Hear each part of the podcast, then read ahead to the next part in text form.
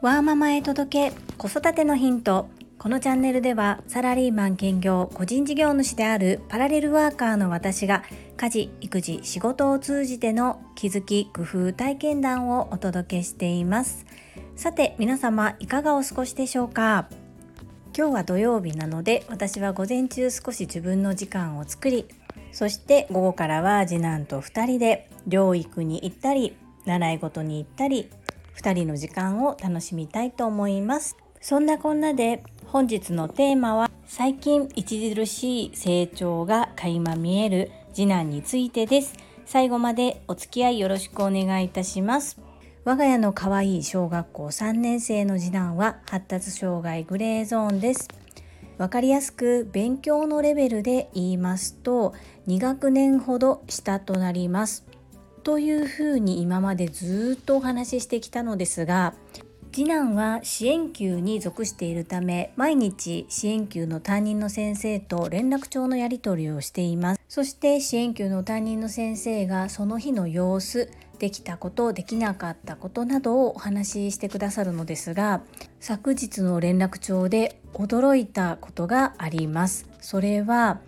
3年生のレベルの算数の計算ができたということがご報告で記載がありました。国語についてはなんとかひらがなは全部読めるようになったものの全部書けるわけではないですしカタカナは全くできない漢字もなんとなく象形文字なので見よう見まねで書き順めちゃくちゃで書くことはできますがこう意味を理解したり文章としてつなげて読んだり書いたりっていうのがまだまだ難しいそんなレベルなんですけれども算数はどうやら算数の方が得意なんですかね。あのあんまり私も今2学年下だからこう頑張って頑張って今の学年に合わせるように頑張れっていうふうには思ってないんですけれども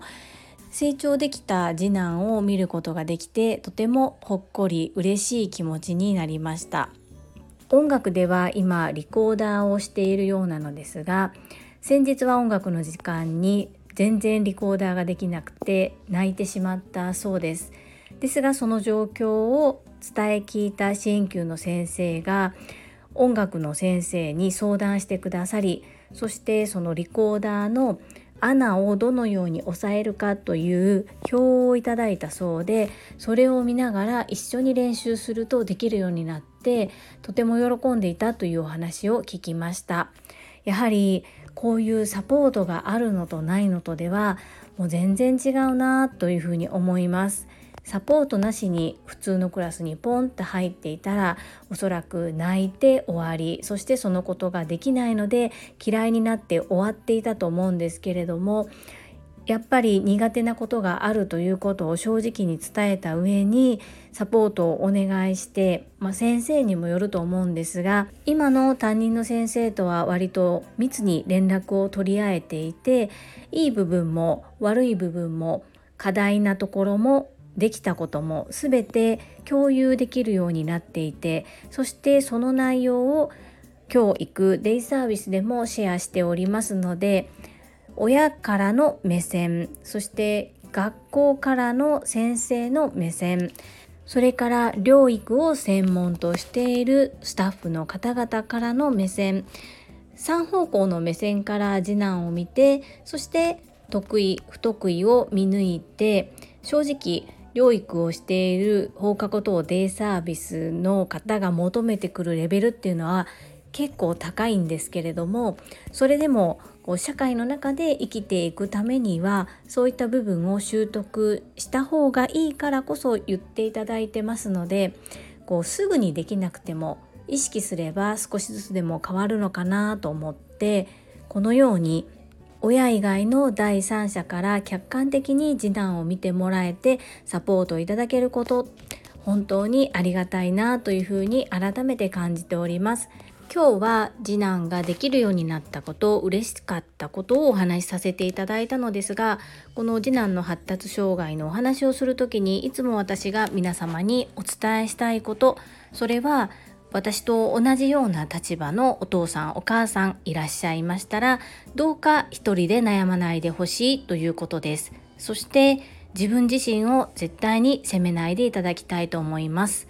私も自分のせいだと思って泣いたこととかこう思い悩んだことあります。ですがそこで思い悩んだり自分を責めたところで次男は何も変わりません。なのでこう子供が少しでもこれから生きていくために必要なことを学べる環境をいかに親が作れるのかそこに悩むんだり時間を使うことの方がとっても大切なことだと思いますのでどうか自分を責めたり一人で悩んだりすることをしないでほしいなというふうに思います。みんな違ってみんないい私もね。でいきましょう。それではここからは音声でコメント返しをさせていただきたいと思います。テニスバカさんからです。ジュリさん、ライブ配信お疲れ様でした。そしていろんな方が参加していただいて面白かったですね。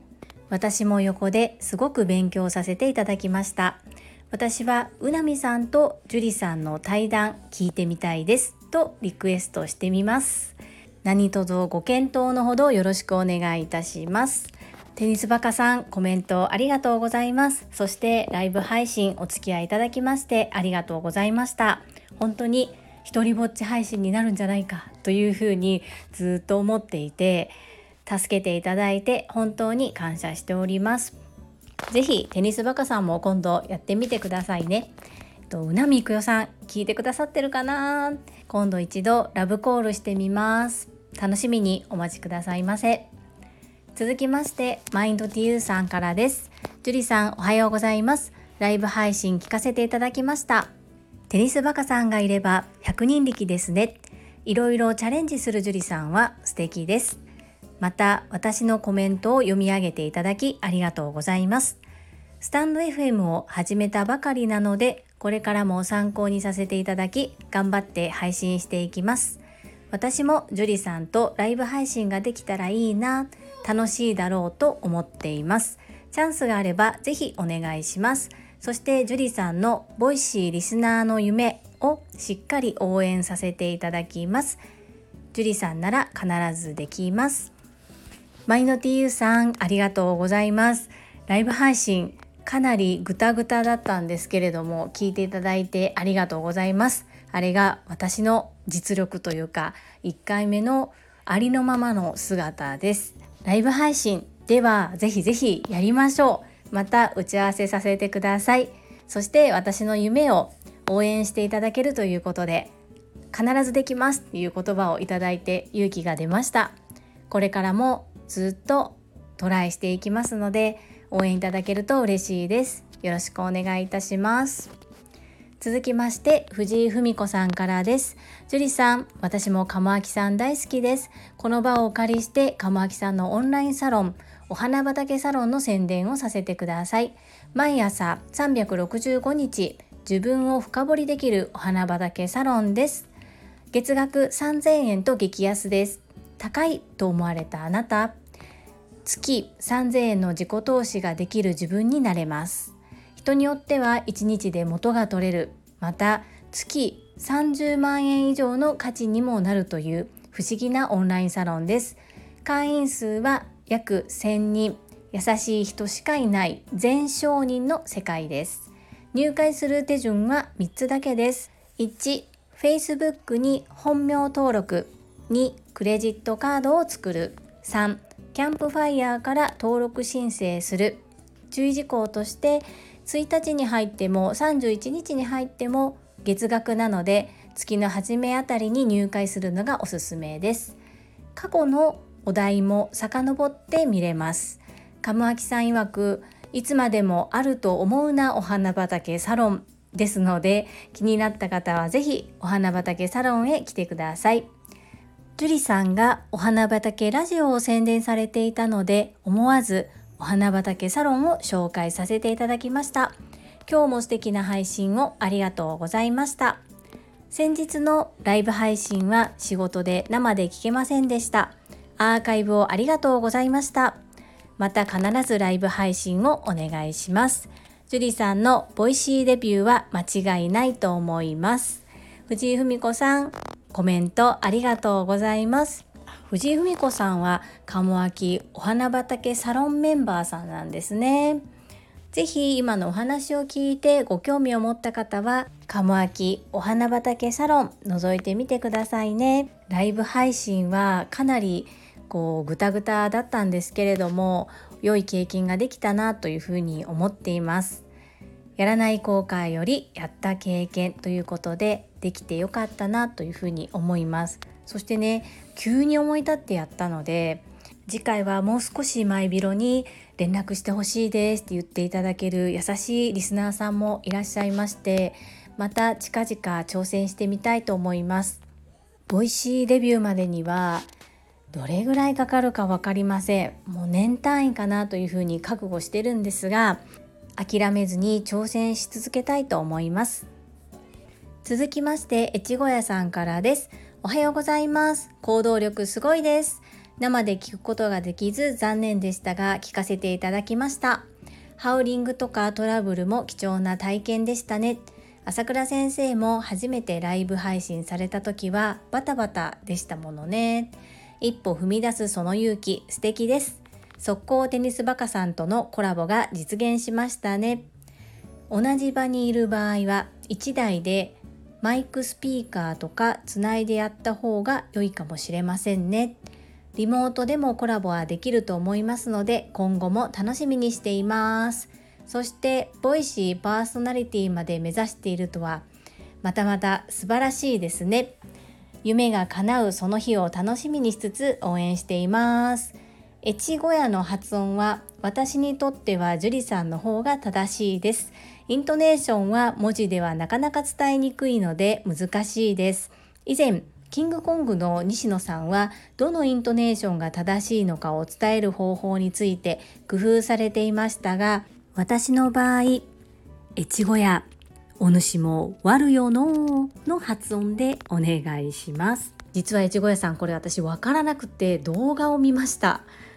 ごめんなさい。こんな感じで大丈夫でしたでしょうか？キングコングの西野さんがイントネーションをどうすればいいかわからなくてリスナーさんに確認した話私も拝聴していました。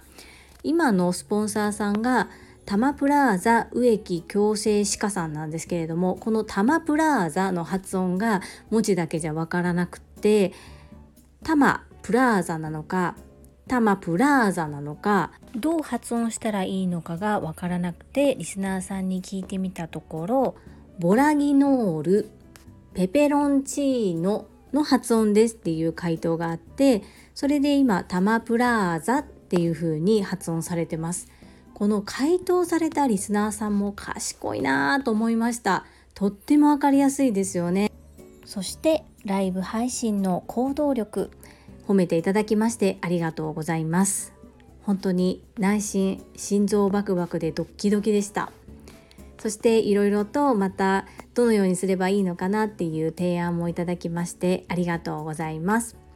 そうなんです。ボイシーのパーソナリティ目指してることはもう恥ずかしくてごく一部の方にしかお話ししてなかったんですけれども言っちゃいました。諦めずに挑戦し続けたいと思います。朝倉応援団長の応援団員の皆様、たくさんのコメント本当にありがとうございます。感謝しております。本日も最後までお付き合いくださりありがとうございました。最後に一つお知らせをさせてください。タレントの美容研究家忍者みやゆうさんの公式 YouTube チャンネルにて私の主催するお料理教室ジェリービーンズキッチンのオンラインレッスンの模様が公開されております。動画は約10分程度で事業紹介、自己紹介もご覧いただける内容となっております。概要欄にリンクを貼らせていただきますので、ぜひご覧くださいませ。それではまた明日お会いしましょう。素敵な週末をお過ごしください。ママの笑顔サポータージュリでした。